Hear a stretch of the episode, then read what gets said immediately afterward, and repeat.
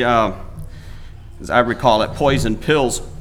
He almost got me excited because he started talking about music, and uh, I sort of had this uh, monkey on my back to preach about music. Sometime it's taken me awful long to get there. It's too much research and development or something for my brain, but I do want to keep working on that. But this was probably one that honestly that was on my mind when this came, and I felt like it's something I needed. Um, maybe I should see if I could just write my title up here on the board.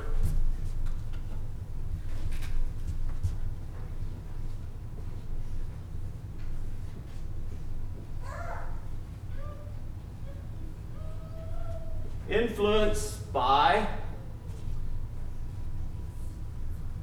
we'll just say whom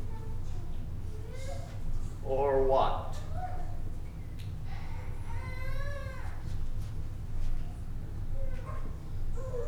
So, what is influencing you in your everyday life? Uh, I looked, uh, Merriam's uh, defined influence as the power or capacity of causing an effect in an indirect or intangible way. I didn't bring any magnets along this morning, but I guess to me, maybe that would be best somewhat described in a magnet. I could have two magnets here, and I could put them one above the table, one below. I have some pretty strong magnets. I get a it's, it's a lot of fun putting those on a tabletop or something. You can make them spin and do all sorts of stuff. And that's influence, right? There's no tangible connection. In fact, uh, I think she caught on, or I don't know if she totally realized it, but my youngest daughter, even some of my older ones, right, for, for a split second, I would be doing that, and they would have to, what in the world? How does this work? Because there's no there's no wire connecting the two, right? It's, it's this effect. And maybe you could think of that as influence. It's not uh, the power capacity of causing an, uh, an effect in an indirect or intangible way to sway or change how somebody would do or think things. The act or power of producing an effect without apparent exor- exertion or force of force or direct exercise of command or control. And there again, when you influence someone, you're not grabbing them by the throat and making them do something, but you're saying that you would appreciate this or you think that's good. And so, therefore, you affect their action, not based on force or pressure necessarily, but based on influence. That's what we call the thing of influence. So, I think we all sort of know what it is, but it gets sort of complicated when you try to maybe just put it into everyday words. And I have a few other illustrations I'll try to use as we go along.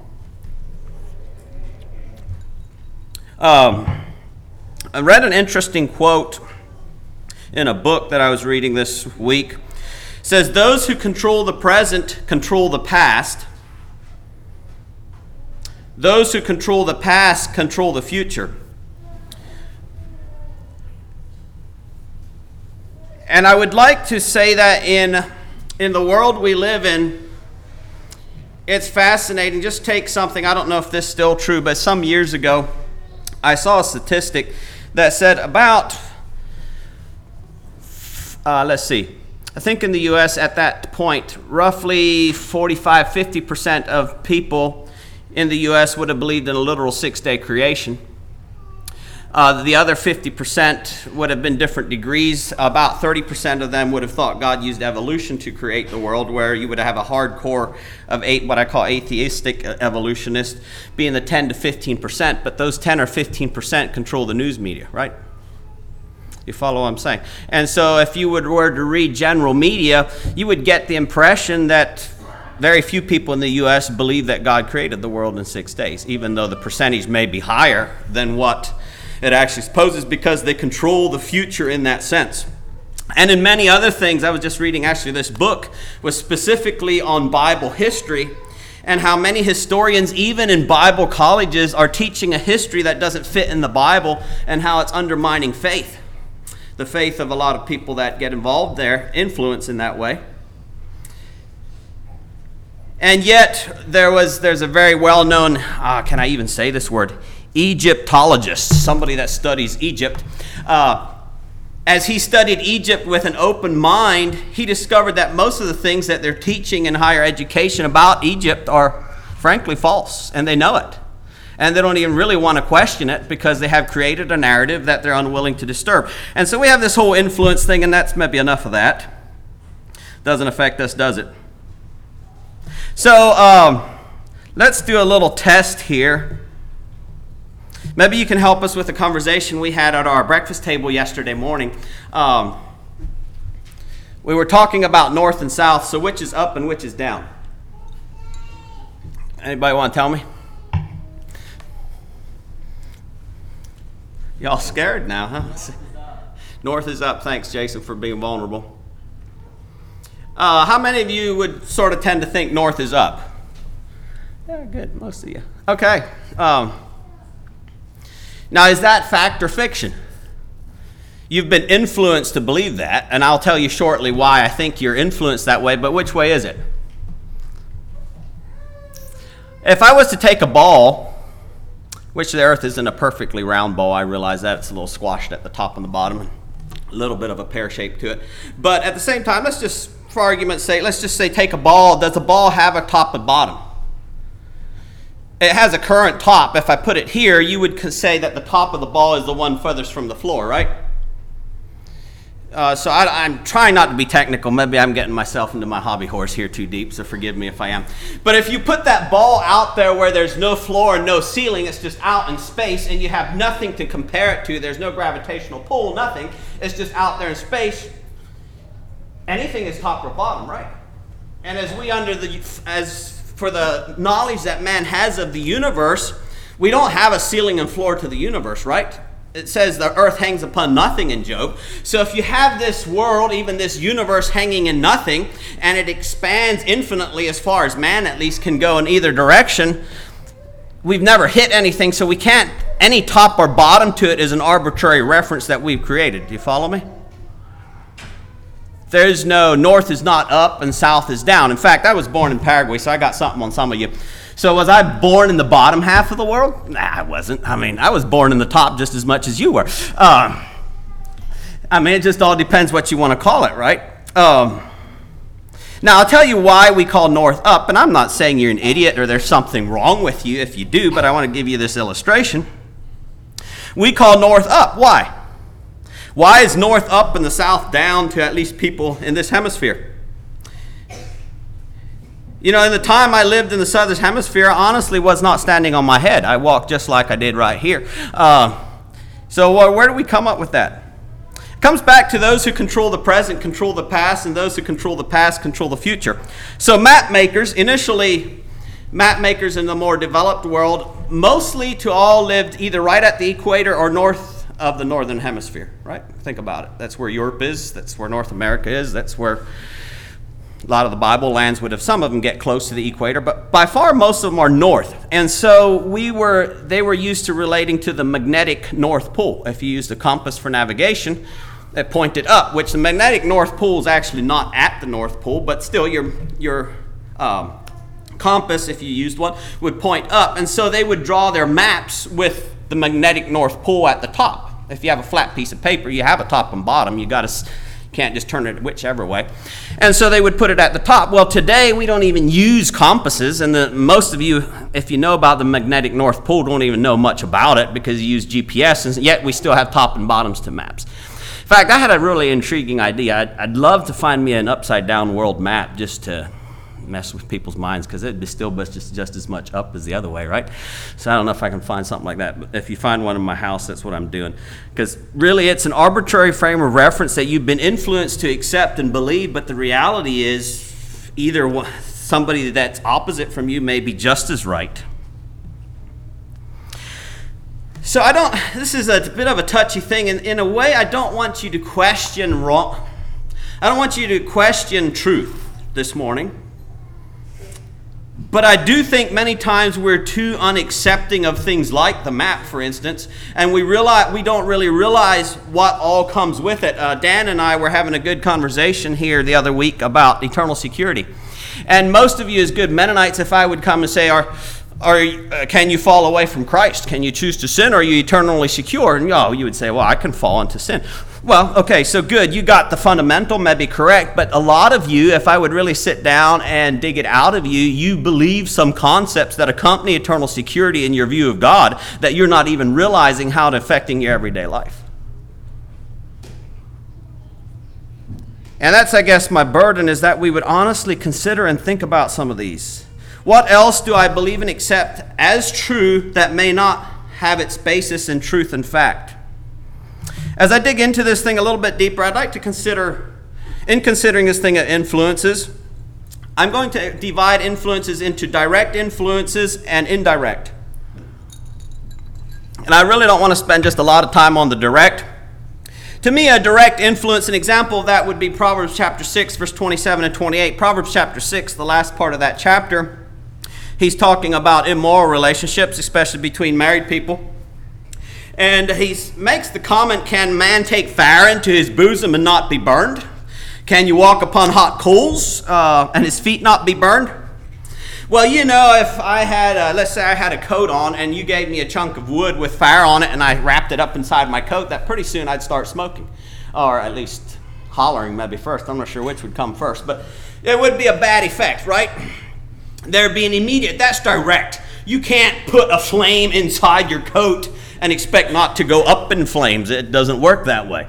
Uh, if you put a flame inside your coat, you're going to take up flames. That's very direct. There's no there's nothing indirect about it. Now, uh, yesterday, my all but one of my daughters were with me. I was out working because, uh, well, anyways, let's just say some of us like taking off, so we have to work some days. And so I was trying to catch up yesterday, and we were listening to this uh, story of um, a family that was homestead mining way back in a canyon. I think this was back in the 70s, 80s.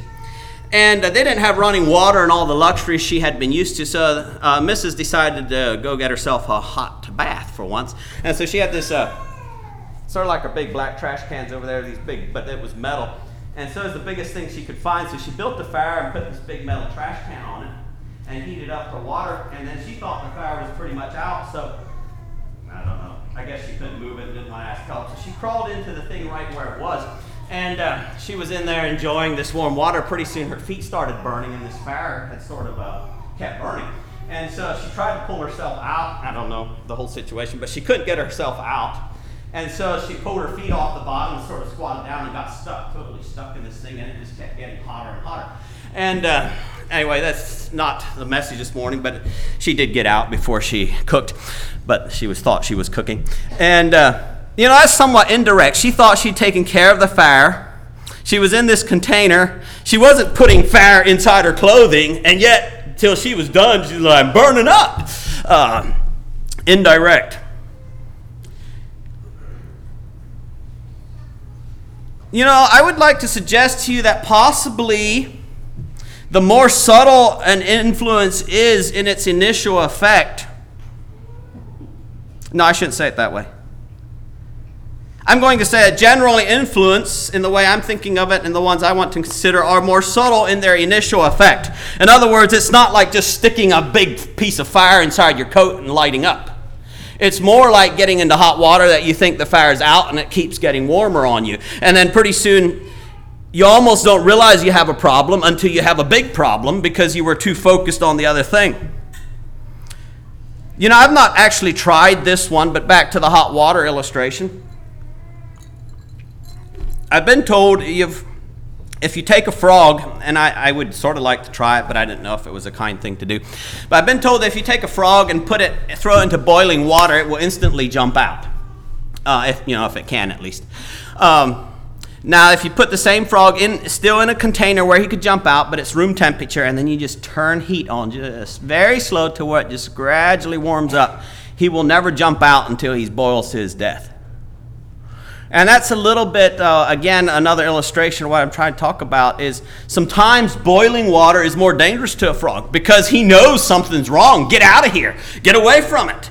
And you know, in a lot of sins and a lot of things of the radical nature or, yeah, of the very evil nature, we know that they're wrong.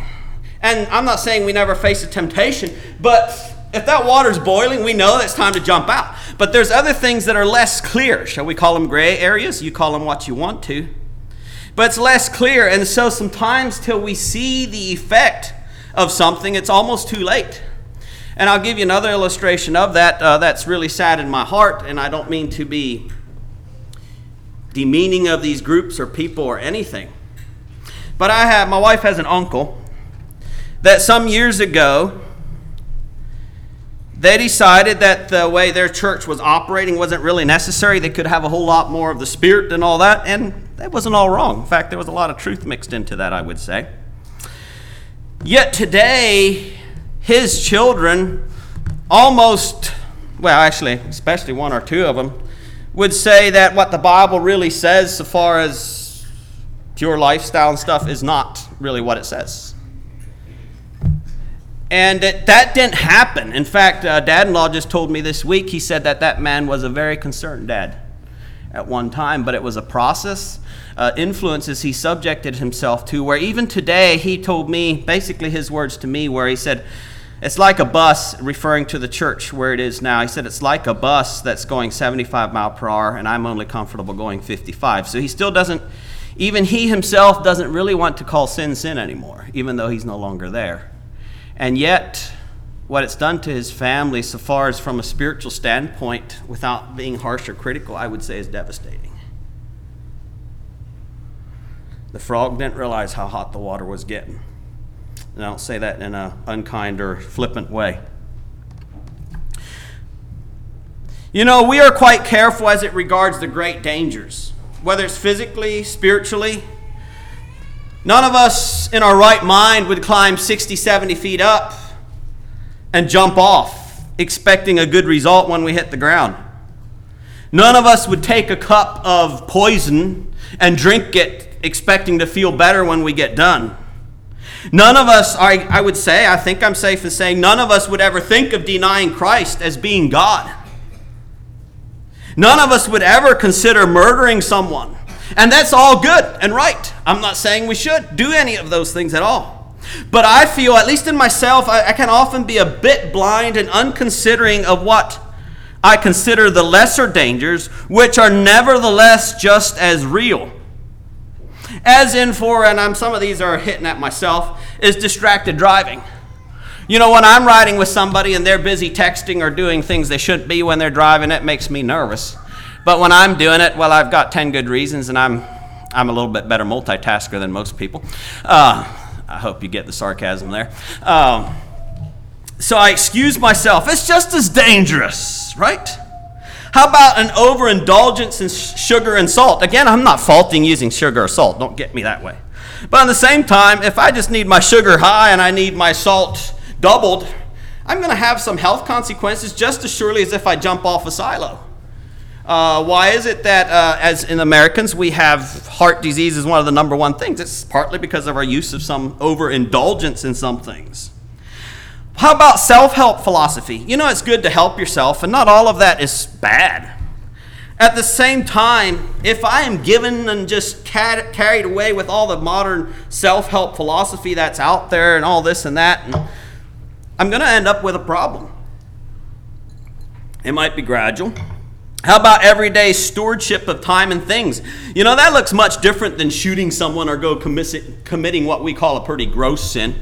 Yet at the same time, the way I view $5 and how I treat that $5 as I use it, as little as it gets these days, will have an effect on where I end up.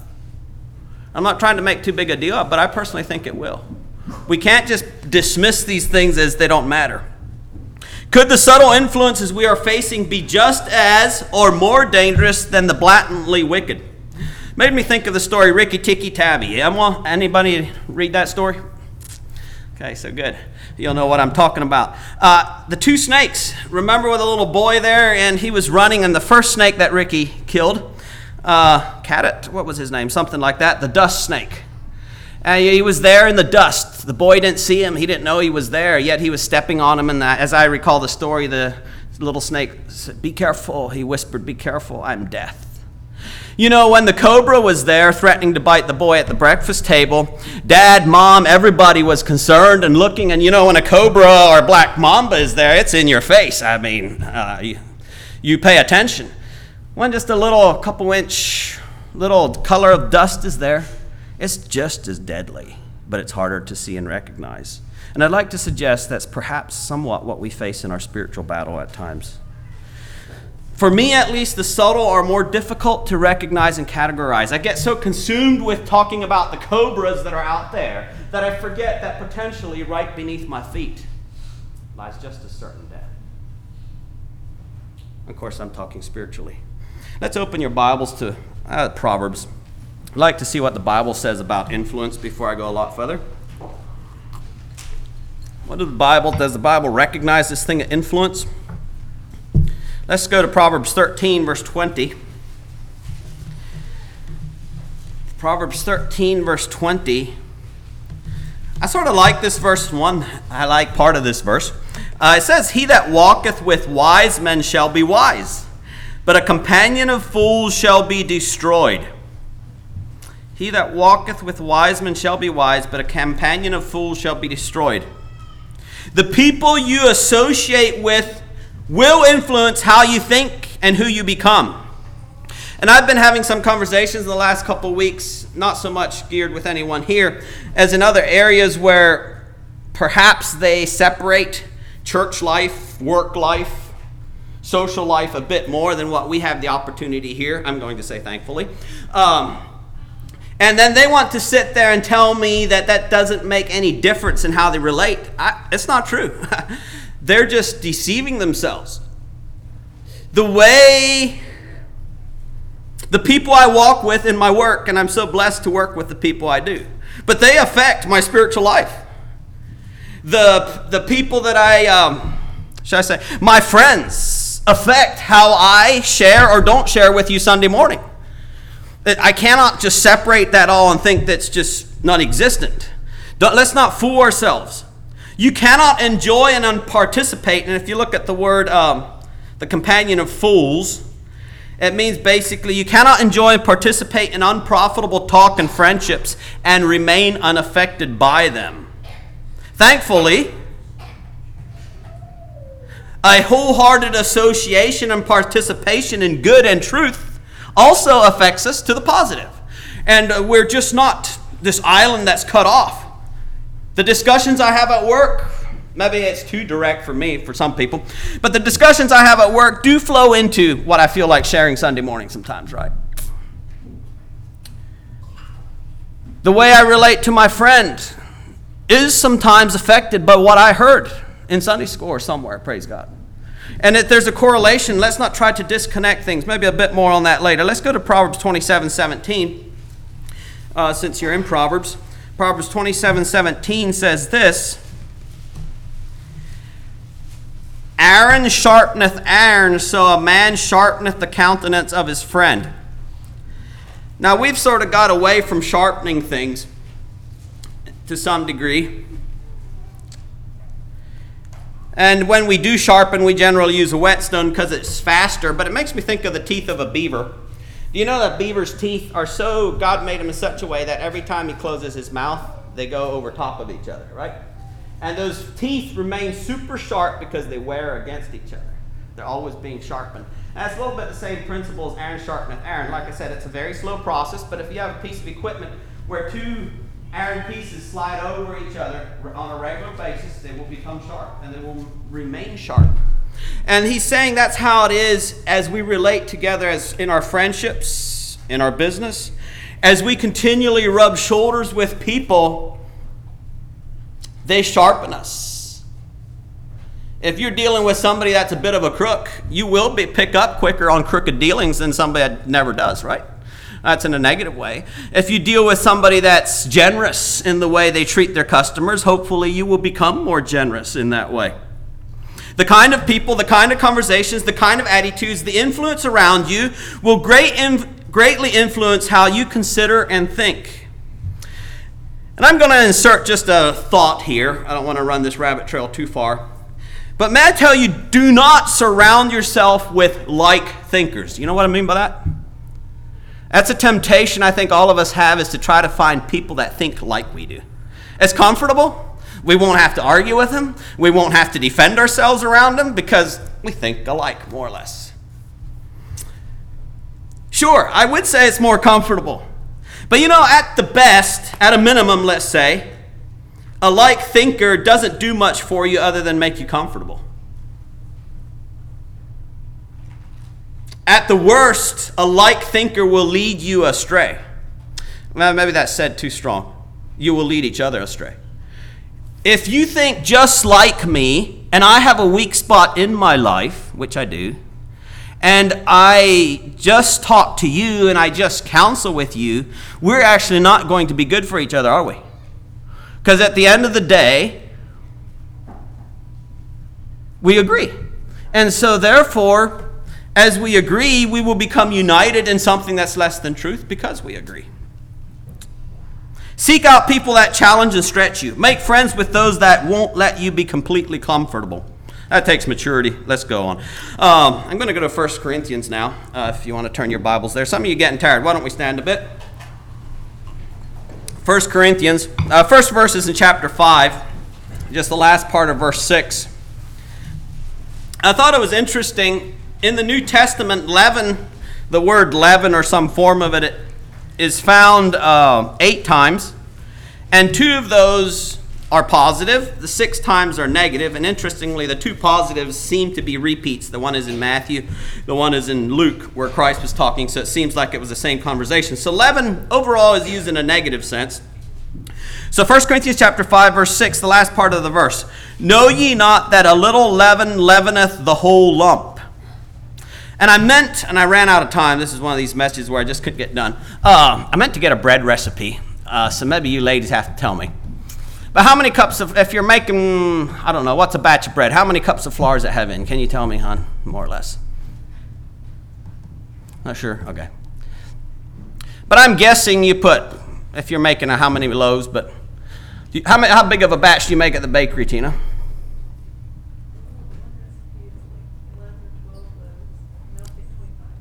25 cups. And how much leaven do you put in there then? Half a cup. So about 1 to 22? Rough. You know, um,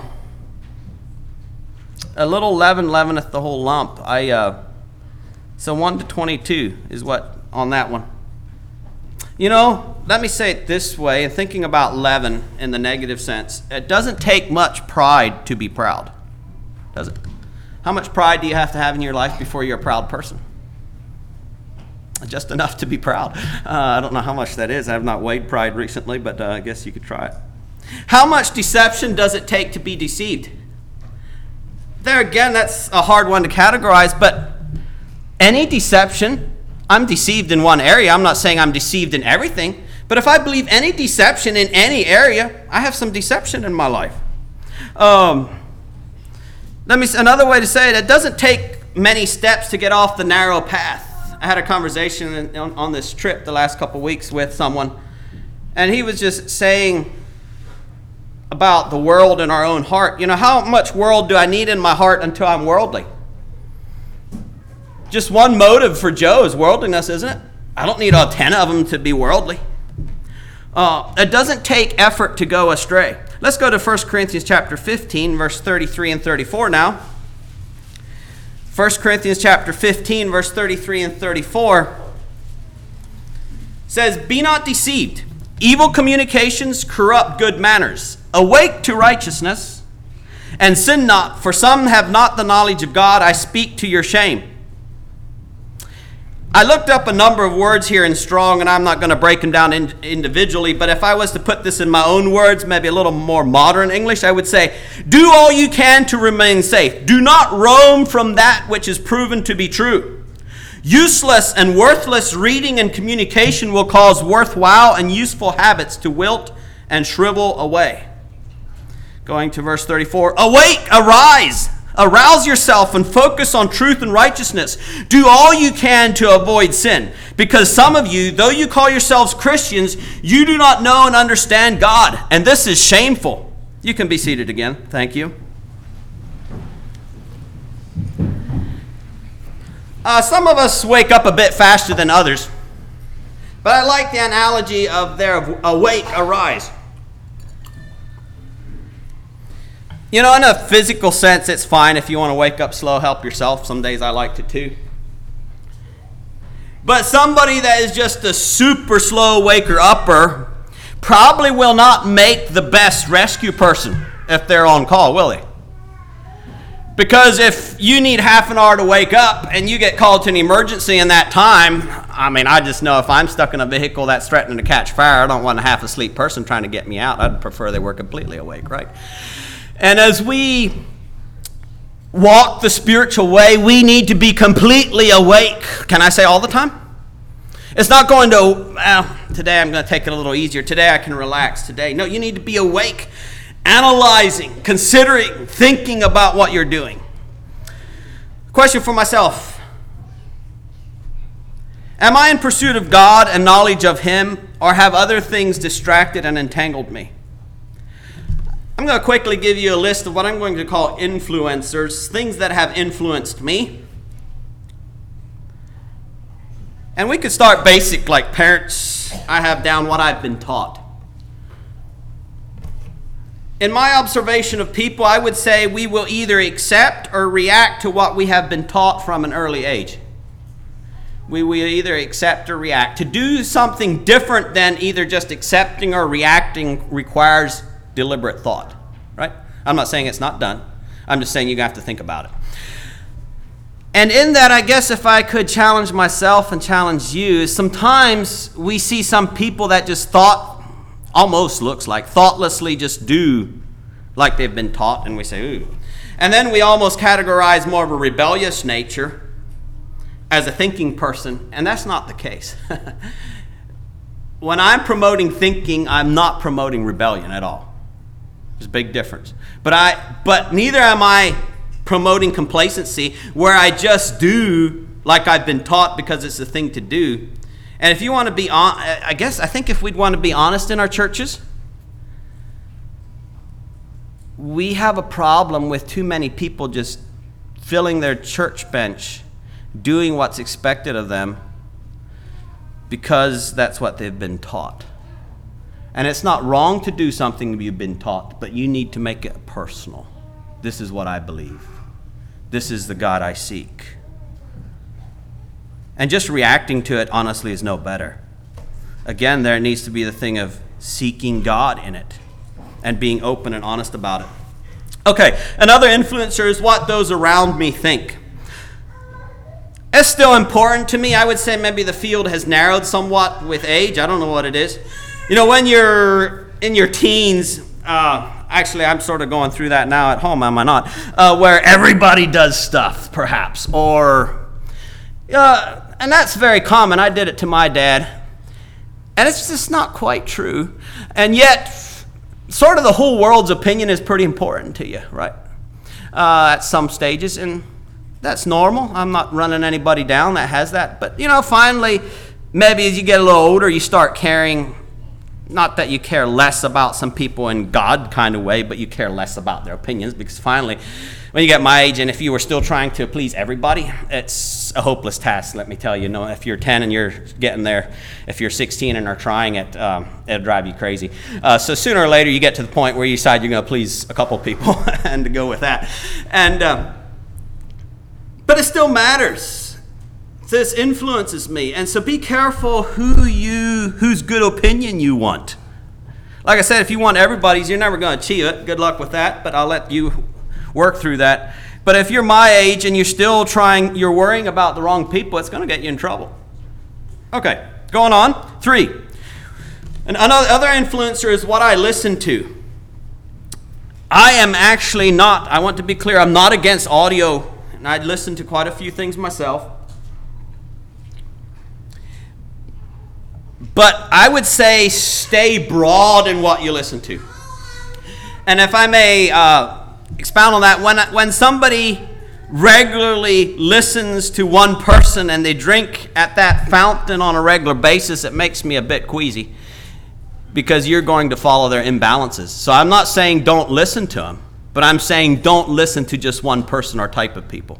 Keep it broad if you're going to listen to audio, whether that's books, whether that's podcasts, whether that's maybe even music to some extent. Uh, messages, even if I preach. If you listen to messages on Strawberry Mennonite Church's website, please don't just listen to Joe's messages. You got to listen to Ernie and Jason and George's and whoever else. Uh, you'll become imbalanced whenever you overfeed on one person's train of thought. Uh, four, another influencer is what I read.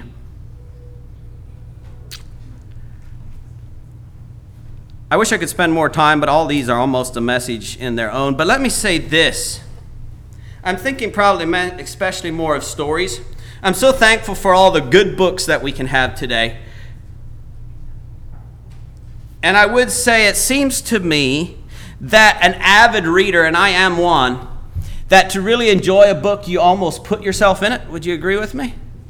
And when you do that, the hero or the heroine almost you put yourself in their shoes to some extent. And with that process, if they're not what they should be, you will begin to assimilate some of their values and things if you do a lot of a certain type. So be careful. I'll move on. Another influencer is what I view. I had a young man from our circles recently tell me that videos are the new books. I want to tell you they're not. We had better be careful about the books we read. I don't want to, but if we're into entertainment videos, we're going to have a problem. You're going to assimilate and take even more of that in. And I'm not anti video as a teaching tool or an instruction, but when it becomes an entertainment thing, friends, we just can't think we can be entertained by the world around us and somehow maintain separation. It's a joke, it's not going to work and uh, you're just fooling yourself and probably nobody else if you think you can be entertained by what the world considers entertaining and somehow still live a spiritual life. It's not going to work for you, and I'm not going to waste more time on that one for the moment. What I experience is also an influence.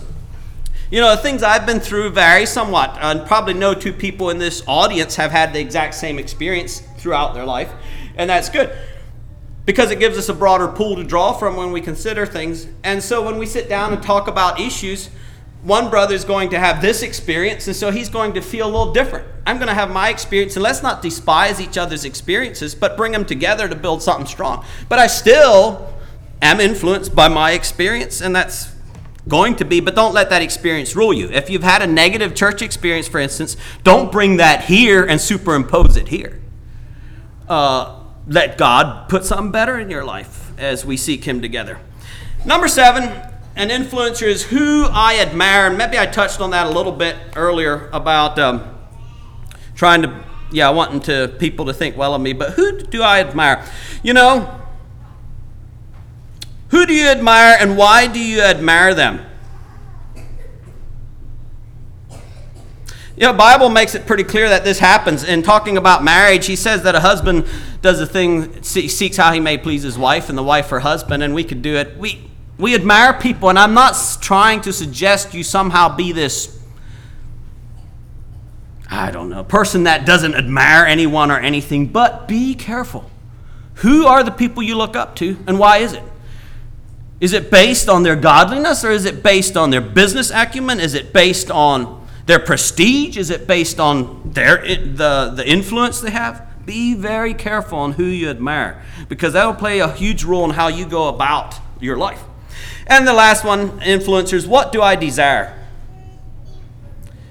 If we could just somehow put it up in front of what everybody in this audience what was what they really wanted out of their life if they could just have one thing what that thing would be would really tell a lot about you. And I'm not saying the good Mennonite answer to what you desire. I'm talking to what if somehow God would just bluntly jerk it out of Joe and hold it out for you. See, what would it be?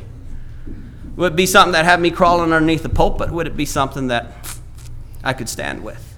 What do you really desire? Okay, moving on. Almost all things start small and yet up being so very far from small. So, in describing influence, I'm going to use another illustration. How many of you have been to the coast, like the ocean? Good, almost everybody.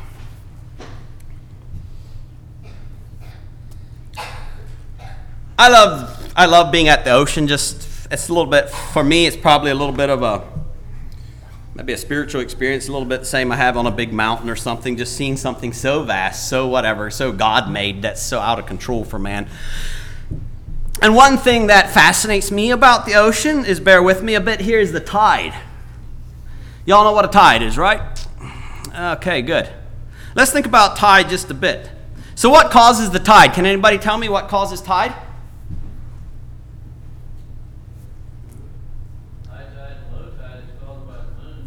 Okay. Yeah. Thank you. I'm thinking of the, the yeah the, the distance it travels. Like you're there. I've been there different times. You'll see maybe the water's way high, and it's like, or say way high. You can see that the water never comes up much higher than what it is. Next time you're there, and it's out a ways, and it's like, how does that change? So that's what I'm referring to as tide. So it's the moon. Now, isn't it strange? If I jump off a ladder, does the moon affect my fall? Very little. I mean, I guess if I found a thousand foot tall ladder, it might pull me, and I fell for a long time. I'm not saying it would pull you slightly one way or the other. Um, but for the most part, no. At the same time, the, mo- the moon does exert a gravitational pull on the earth enough so that when you have a large body of water like an ocean, it actually can raise it a couple feet on one side or the other of that ocean, depending on where it is. And there's some variation in that, so I'm going to talk averages. They say the average tide on the U.S. coast is somewhere between six to eight feet, that it fluctuates from high to low and then back low to high. So, uh, to go from a high to a low, from a low to a high, takes six hours and 12 and a half minutes. It's because the moon day length is a little different than the sun, or yeah, than the sun. And so it takes six and a, six hours, 12 and a half minutes to go from a complete high to the complete low, or from the complete low to the complete high. This tidal range varies a lot, but like I said, it's 6 to 10 feet in the U.S., so let's make it 8 feet as an average. That means that the level changes is about 0.26 of an inch per minute, which is a quarter inch per minute. Now, I don't know how many of you sat at the coast. I have, and it's interesting. You sit down right at the water's edge. Let's say it's a hot day and you want your feet in, but you don't want to be all wet. So you just sit there where the waves just come in, at least in the Gulf. You can do that sometimes. And, you know, I wouldn't see that water coming up, yet it's interesting. You don't have to sit there all that long till you scoot back just a little bit if you're trying to maintain a certain distance. A quarter inch per minute adds up. Now, let's think about this. If I was to stand right at the water's edge at low tide, let's say the tide's coming in, it would take four and a half hours for that water to cover me my height. Four and a half hours. So that's pretty gradual. If you told me I had to stay there till the tide came up here, I'd like, ooh, that's a long time just to stand at one spot. So while it is quite gradual, and let's say hardly noticeable, in time it is no less dangerous or deadly. If you crawl down, excuse me, if you crawl at a cliff where the water comes up the cliff six feet, and you, you spend your day there, and you get cut off and you don't have a way to escape, that's deadly, even though it's gradual. It's, it's, you know, if you would tie a big rock to me and throw me in the lake, it would take a couple minutes for me to drown at best, uh, and that'd be over. Now, if you put me in tide, it would take, like I said, four and a half plus hours. Yet at the same time, it would still happen. So many things in life are like this. Let's consider, like I said, music is what started me off, so I'm not going to talk a lot about it, but Music.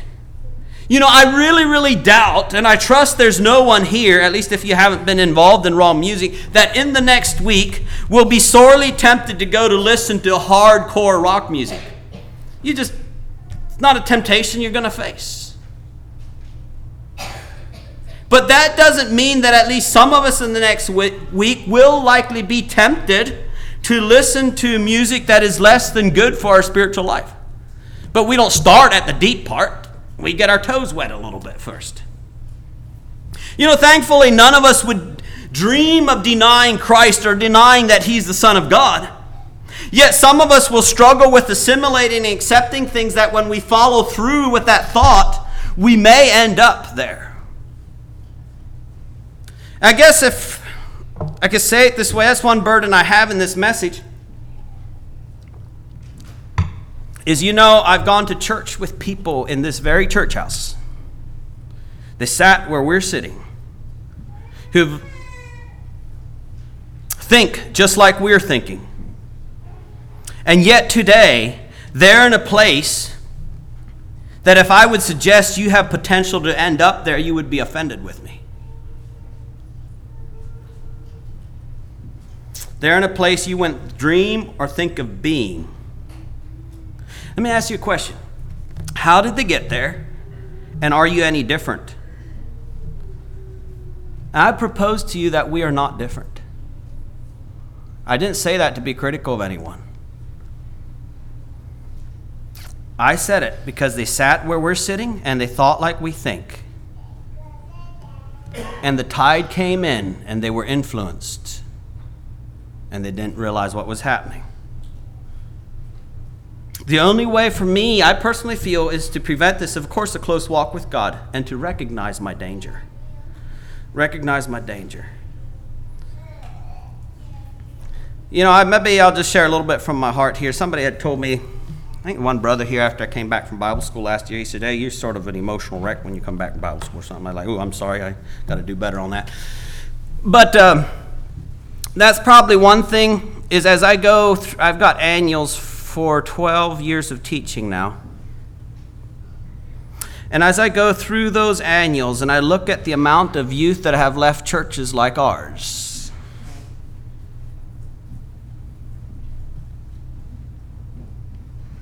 I'm going to say that we are dabbling with influences. We're like that frog in the water with the heat being turned up, and we don't really realize what all's happening. And I'd like to wake us up. Because I don't want my children to go that route. Human nature loves to disconnect the idea from the action. That's just an idea. I'm going to disconnect it from the action. We love to then disconnect the action from the result and the result from the consequence. And this is foolishness. May I say this? I've thought about it for a while and I think I'm going to you think about it. I'm not trying to say this is Bible truth, but think about it. I'm going to say that unthinkingness, the lack of thinking and what and trying to consider what path we're on in things has done more damage than premeditated wickedness to the church. Unthinkingness or the lack of thinking, consequences. Uh, who can remember? Charles Hamilton.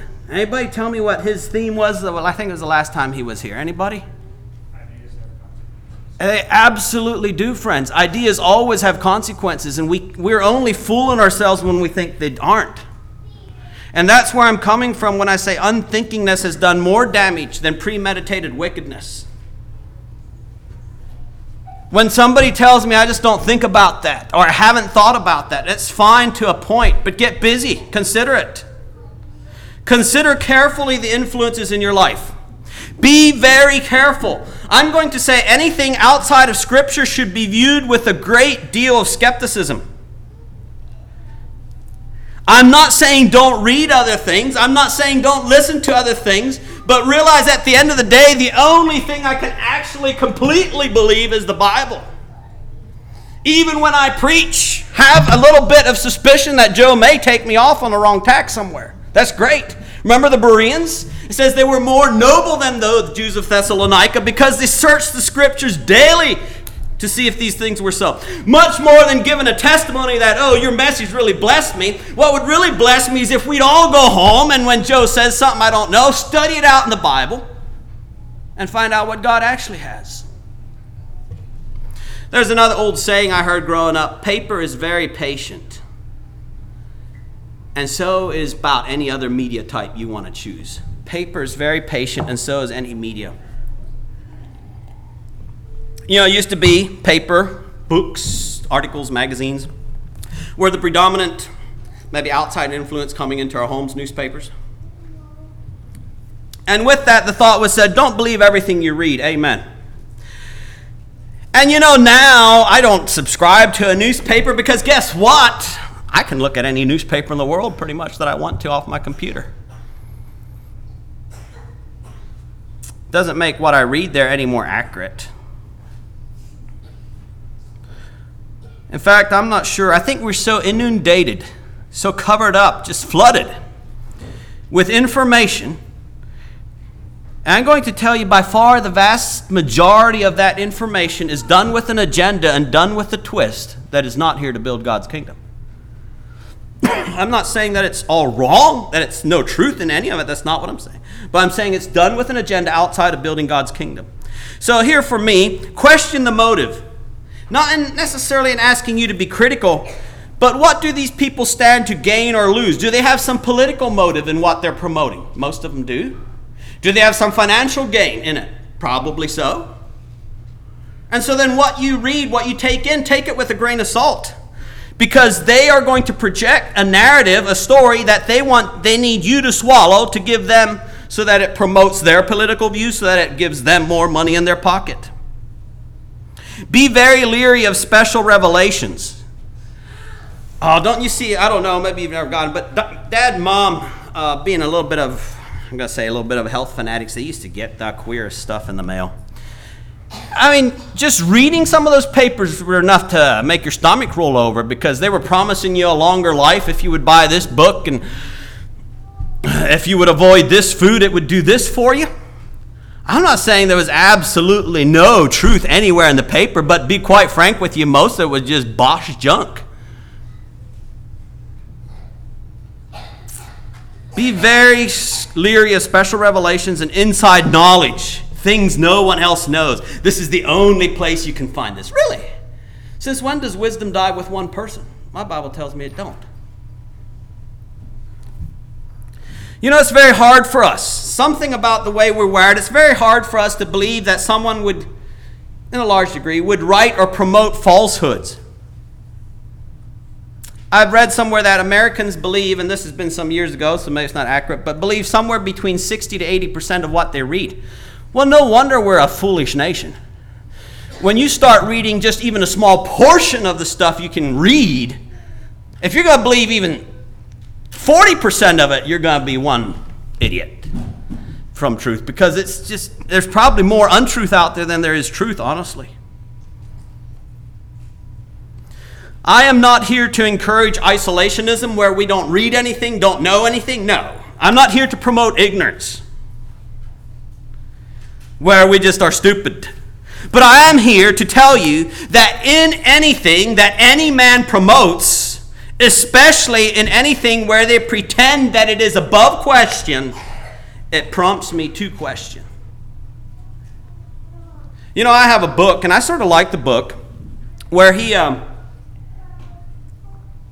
goes through and he, of all things, it's a book. I, I wish I could remember the title, but probably just as good. But he goes through and covers a lot of the crazy things people in this country believe on, like science stuff that's not true, and on and on. Well, good and fine, but do you know what he does? About three quarters away through the book, he has a section on why creationism is false. And so I'm supposed to sit there and believe everything he says up to that chapter. Now, this is, oh, I don't believe that because I'm a Bible believing Christian, then I believe the rest of it. Excuse me. Uh, he's got some truth in there, I think, from what I could compare with Bible and stuff, but he's also got some really messed up stuff. So be very careful. Okay, moving on a bit more, and I'm going to put some burden on you here. I very much believe in and want to encourage an openness and sharing in our church. That's what I want, and that's what I think we need. We need to encourage openness. We need to counsel with each other. We need to share our hearts with each other. We need to get each other's viewpoints. But with this comes a responsibility and a duty for every one of us. With this comes a danger we need to guard against. Because if any one of us, or if any number of us, become influenced by something that is less than true, and in turn we influence others, it will have a domino effect, right? So it's not that I can just go listen to any podcast I want to, listen to any audiobook I want to, and then pretend, well, I don't know, and, and sort of maybe get involved in some of their strange theories or their promotions, and somehow think, ah, it's not affecting anybody but me. It is. It's going to have effect on my friends and on the church. Because what I believe and promote will become, because of my relationship with you as a brother or sister, will become something that you will either need to accept or reject because I believe it. And then that in turn makes friction sometimes, especially if you face the rejection. You know, when I take in twisted information and fail in doing careful evaluation to and of truth, I not only open myself up to deception, but potentially become an avenue whereby you will face the danger of deception through me. May I again say, many people, including some who used to be here with us, have been led astray by unquestioningly accepting the package of someone else's philosophy. They heard and appreciated some of the truth that was shared in it, and they failed to analyze it as a whole. And if there's something that's concerned me, I guess I'll just say this about the counseling movement and so on, it's this very thing in that when you find somebody, let's say I've got a struggle in my life, and I found somebody that can explain it in a way that makes sense to me, in a way that helps me, it becomes very difficult not to just believe everything they say. And when I do that, it puts me on a path to following their mistakes and their errors. So I'm not saying that we don't learn anything, but be very careful. You know, I also have seen people who felt their views and their counsel were unappreciated and undervalued in their church brotherhood. And there's multiple aspects to this. But I would also tell you, in at least some of these cases, as I observed them, these people were involved in sharing things that were very questionable. This required those around them to be on guard. You remember that verse that says, A prophet's not without honor save in his own country? Some of that's from the carnal nature, but the other thing is if I'm here and I'm promoting questionable things, I shouldn't really be offended if when I preach Sunday morning you sort of like, uh, are you sure about that? Because if my life is not built on solid truth, in everything from the news I read to the health views I have, it's right for people to question me. You know, we live in a time, and I mentioned this, of unprecedented ease in sharing of information. Let me ask a question I'd like for you all to tell me. Has this led to less or more deception? The ease of sharing information.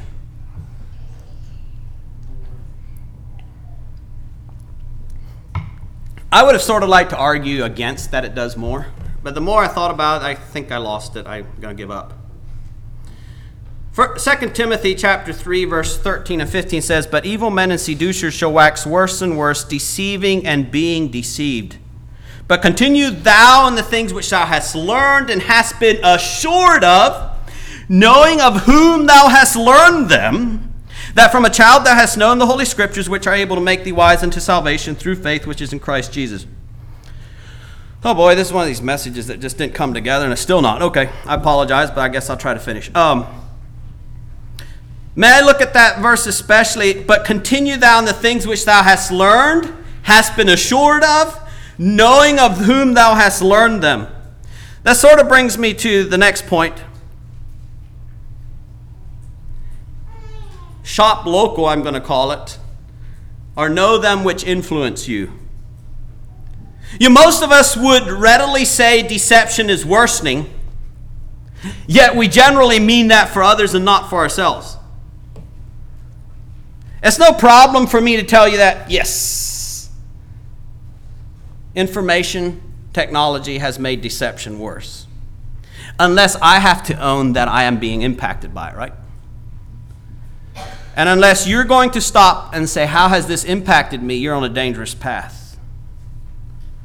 Because I'm going to have to accept that I'm impacted just as much as the people who I think are, right? I need to realize the inclination towards and possibility of deception within myself. I have to take deliberate thought and action to avoid deception. I will not somehow accidentally be kept in truth. Uh, if y'all don't mind, turn your Bibles to 1 Thessalonians chapter 5. And I'll stop with this point. But the shop local or know, know them which influence you. I, I guess I would just, while I'm not against audiobooks, while I'm not against, I don't use podcasts much, but if, not saying you can't do it, but I think we're digging a hole that's having results that we don't like. So let's follow through. Okay, everybody stand. 1 Thessalonians chapter 5, verse 12. 1 Thessalonians 5, verse 12. The first part of the verse. And we beseech you, brethren, to know them which labor among you, Uh, then I'm going to read 2 Thessalonians 3 7, so turn over there. 2 Thessalonians 3 7. Before I read that, I'd like to tell you that the carnal nature and the immature heart appreciate truth from unknown people. Uh, it makes me think of a young lady that had moved to quite a different setting from what she grew up, and that's fine. I'm not trying to make a comment about that. But she came home one time and told her mom, she says, Oh, we get such good teaching in this church. And her mom, like, well, like, what, you know? And when she told her, mom's like, well, we've heard that all our lives. And uh, so it's back to the old saying, a new broom sweeps better. You know that? Understand it to a degree, and I'm not trying to be harsh, but I'm going to say that when truth comes easier from people I don't know and I don't know well, there's something going on that appeals to my carnal nature and immature heart. I'm not slamming anyone out there who is sincerely sharing truth. Yet, between communication technology and the ease of travel, we're digging a hole in that we're often listening to people whose lives we really don't know very well. And then we're taking this truth and we're admiring this truth and probably being human, admiring the person more than what we realize. And then turning around wondering why that philosophy has a problem in our home. Let's go to 2 Thessalonians 3 7. I just want you to notice these verses. I was amazed. I knew it said some of this, but to hook it together was sort of enlightening for me. 2, 2 Thessalonians 3, verse 7. For yourselves know how ye ought to follow us, for we behaved not ourselves disorderly among you. And then he goes on to say how that they were an example by their lives. Paul is appealing to them to follow the gospel, not just based on what he preached, but on the way he lived and what they actually saw him doing. Now let's go back to 1 Thessalonians chapter 1, verse 5. 1 Thessalonians chapter 1, verse 5, sort of a continuation. 1 5 For our gospel came not unto you in word only, but also in power and in the Holy Ghost and in much assurance, as ye know what manner of men we were among you for your sake. Uh, let's go over to chapter 2, verse 5 read a couple more verses here. 1 thessalonians chapter 2 verse 5 for neither at any time use we flattering words as ye know or a cloak of covetousness. God is witness nor of men sought we glory neither of you nor yet of others when we might have been burdensome as the apostles of christ but we were gentle among you, even as a nurse cherisheth her children. So, being affectionately desirous of you, we were willing to have imparted unto you not the gospel of God only, but also our own souls, because ye were dear unto us. Notice verse 9 For ye remember, brethren, our labor and travail, for laboring night and day, because we would not be chargeable, or, yes, basically be using up their resources. Unto any of you, we preached unto you the gospel of God. He appeals to their memory. Y'all can remember this. Ye are witnesses, and God also, how holily and justly and unblameably we behaved ourselves among you that believe. As ye know how we exhorted and comforted and charged every one of you as a father doth his children, that you would walk worthy of God which hath called you into his kingdom and glory. Okay, you can be seated. You know, what is the result of what this person believes and teaches? How does it affect their everyday life and action?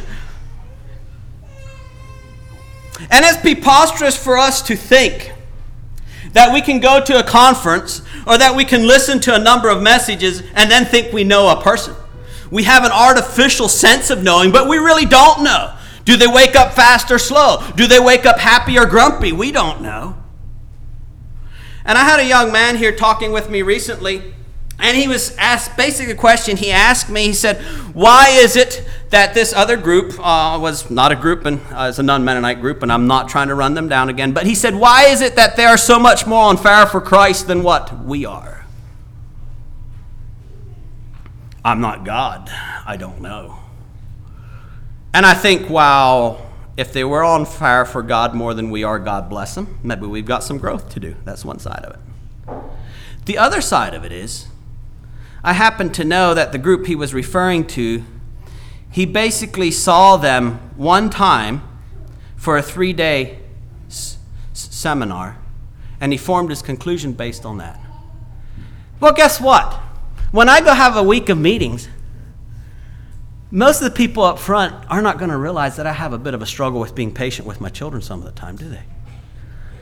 Am I less on fire for God because of that? I don't know. This is something God wants to work on me. And I would say that media and technology have made it even worse because now we can sort of present this view of who we are that is really detached from the reality of who we are. And then we look at that and we're like, oh, those people must be more godly or must, well, I understand. It's a little disheartening when the people that you live with are human, aren't they? Isn't it? I've got that struggle. But guess what? At the end of the day, I'm sort of glad I get to be a human uh, when I struggle a bit. And so I'm not here to excuse us where we need more fire for Christ, but let's realize that so often we look at these things and we're forming opinions that's not based on full data. And we're being influenced by things and thinking that these things have a result that they actually don't, and I've seen it over and over. Uh, I'm going to say something real quick here. When I am more interested in what someone somewhere else has to say about my life than I am about the people living around me, walking the path with me, I have an issue I need to address. When I have a greater appreciation for a messenger that I do not know or do not know well, it is an indication of a carnal and or immature heart. I am absolutely not against inviting other people to come speak to us.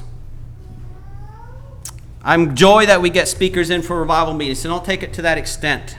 At the same time, I will just tell you, I don't know if I get in trouble for this, but I wish we would invite Ernie to have revival meetings for us.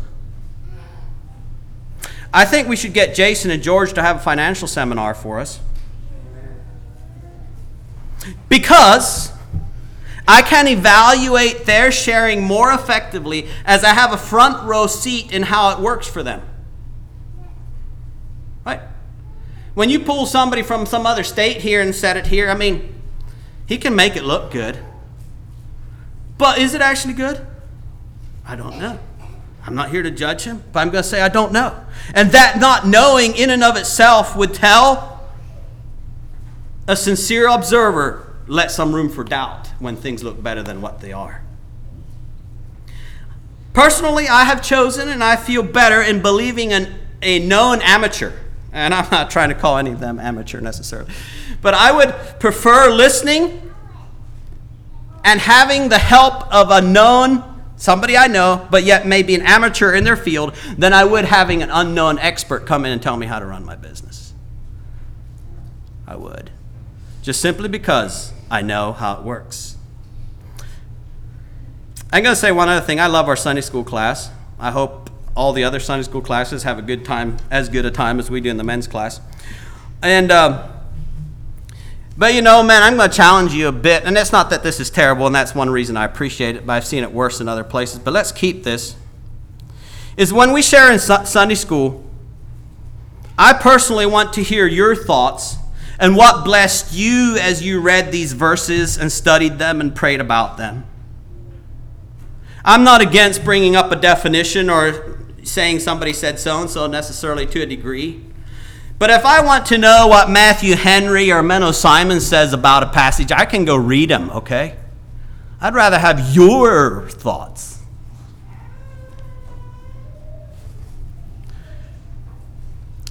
I'll just close.